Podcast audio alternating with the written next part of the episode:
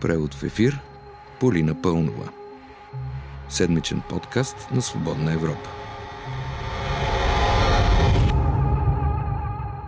Петък е, слушате превод в ефир, аз съм Полина Пълнова. Тази седмица няма да се смеем особено. Причината е, че за по-малко от денонощи у нас изгоряха, буквално бяха увъглени десетки хора. 44 души загинаха на автомагистрала Струма, след като автобус от Северна Македония катастрофира и се подпали. Основната версия е човешка грешка. В същото време в дом за възрастни хора в село Рояк загинаха още 9 човека. Така в страната беше обявен национален траур. А по темата няма да спекулирам. Сигурно просто трябва да се замислим какво правим за живите. И така, знаете, че президентските избори минаха, спечели Румен Радев, загуби Анастас Герджиков. За това ще говорим след малко, обаче първо ще обсъдим една липса, липсата на Бойко Борисов. Замислили ли сте се, че в момента няма джипка, няма фейсбук лайф от двора на банкия, няма снимка с внучета? Вместо това, последното, което знаем за бившия премиер, за едни други снимки. От спалнята му, ама те станаха вече банални. И те и липсата на действие покрай тях снимките. Но така да е, равносметката след 21 ноември е, че ГЕРБ, доскорошният хегемон в българската политика, започна да губи избори и то убедително. И като започна да губи, Борисов спря да се появява, а започна да изпраща верните си хора да понасят тая работа, наречена второ място. Да чуем Деница Сачева от ГЕРБ след загубата на Анастас Герджиков. Нашия кандидат, който е издигнат от инициативен комитет и подкрепен от политическа партия ГЕРБ, загуби тези избори, но пак казвам, че ние те първо ще правим нашите анализи. Това напомня ли ви нещо? Ако не се сещате, ще ви припомня. Фразата, задълбочен анализ, разбира се, на изборна загуба, беше въведена от Сергей Станишев, когато БСП започна убедително да губи избори. Е, в последната година под лидерството на Корнелия Нинова левицата е в такова състояние, че то вече няма какво да се анализира. Но да се върнем на загубилия ректор на Софийския университет. Да го чуем в изборната нощ. Анастас Герджиков. Ние се кандидатирахме, защото смятахме, че страната има нужда от нас в момент, в който няколко тежки кризи ни измъчват. Смятахме, че има начин да преодолеем разделенията и да продължим обединени към изхода от кризата. И най-вече защото се притеснявахме, че демокрацията е в опасност. Ние виждахме това както в лекотата, с която може да се наруши Конституцията и да няма никакви последствия, така и в това, че са възможни репресии, каквито не сме виждали от 30 години. Сега, не разбирам нещо. Демокрацията още ли е в опасност? Доколкото ми е известно, професор Герджиков незастрашавано се върна в ректорския кабинет на Софийския университет, а прокуратурата дори погна служебният вътрешен министр Бойко Рашков. Според медийни съобщения, обвинението иска сваляне на данъчната му тайна. Безспорно похвална инициатива. Всички съмнения, разбира се, трябва да се разследват. Сигурна съм, че прокуратурата е поискала да проучи учи така обстойно и Бойко Борисов и Делян Певски, например, но просто тая работа не е достигнала до публиката.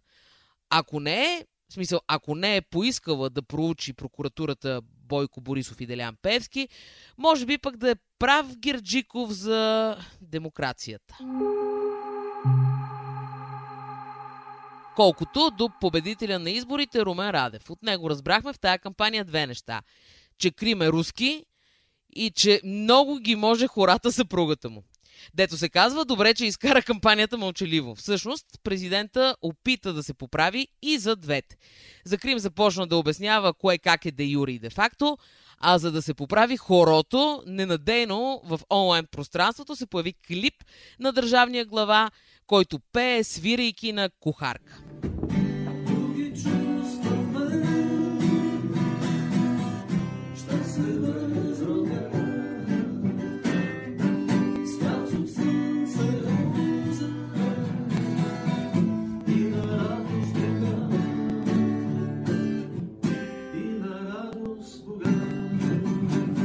Ама наистина добре, че кампанията му беше мълчалива. Като заговорихме, че понякога е подходящо мълчание. Служебният здравен министр Стойчо Кацаров явно не изповядва това схващане. Ето какво съобщи пред BTV по повод COVID-кризата. Високата смъртност в нашата страна се дължи на няколко фактора.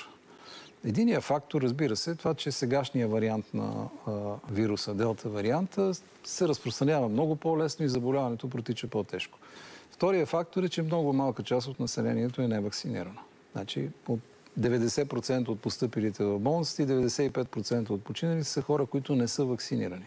Третия фактор е като цяло лошото състояние на нашата здравна система. Така е и нито една грешка няма служебното правителство. Делта вариантът, невакцинираните и лошата здравна система. А то самото здравно министерство цялото в бяло.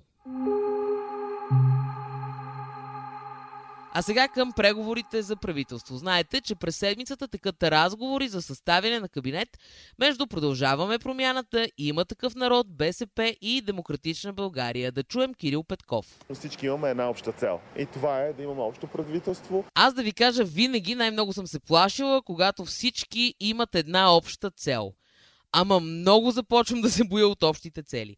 Последният кабинет, който беше анонсиран така с една обща цел, имам предвид, беше правителството на Пламено Решарски.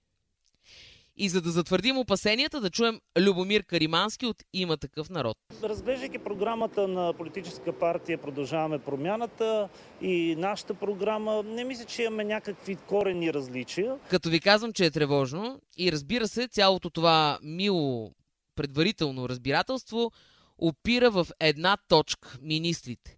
Нищо, че по всевъзможни студия, всеки, когато питате, ще ви обясни, че това хичама хична е на дневен ред, не е важно, не го мислят и прочие. Да чуем в този ред на мисли Кристиан Вигенин от БСП пред BTV. Въпросът за конкретните хора, за самите министри не е обсъждан. Ние заявихме, че тръгваме обратно от политиките. Когато приключим разговора за политиката, ще започнем разговора за структурата на Министерския съвет, за това какви министерства да има. И чак накрая ще коментираме коя партия, какви представители ще има, към кои министерства има интерес. Добре, че някои в продължаваме промяната не са така медийно опитни, поне разсеяха съмненията, защото иначе аха да повярваме на Кристиян Вигенин. Да чуем Даниел Лорер пред BTV преди около десетина дни. А, ние не криеме, както за мен за външно, така и за Николай Събев за транспорта така и за Николай Денков. И още малко за съставянето на правителство. Според Борислав Сандов от Демократична България, коалицията можела да не влезе в кабинет. А, има разговори вътре в коалицията, че е възможно ние да осигурим само парламентарна подкрепа, но да не участваме пряко в, в, в правителството. Ами, ако резултатът на Демократична България беше малко по-нисък, можеше и в парламента да не участва. Но така да е, ще поживеем и ще видим. А като казах видим, видяхме и първата проява на Христо Петров, а иначе казано хазарта като политик. Или още по-иначе казано, като участник в преговорите на работните групи и то с тема образование. Ето я и позицията на хазарта. Това, което умея да правя добре, е да отправям послания и те да стигат до много хора успешно. Тази моя роля, вярвам, че ще бъде от огромна полза. Това как да го вържем с образованието нямам никаква идея. Може би като депутат с този ресор, рапърът ще изпее таблицата за умножение. Ето, хем образование, хем ще е отправено послание. От всичко, което чухме и видяхме тази седмица, можем да кажем съвсем убедено, че явно най-доброто те първа предстои. И зависи на какво казваме естествено най-доброто. Такъв беше преводът в ефир за тази седмица. Аз бях и още съм Полина Пълнова, а с вас ще се чуем и дния петък.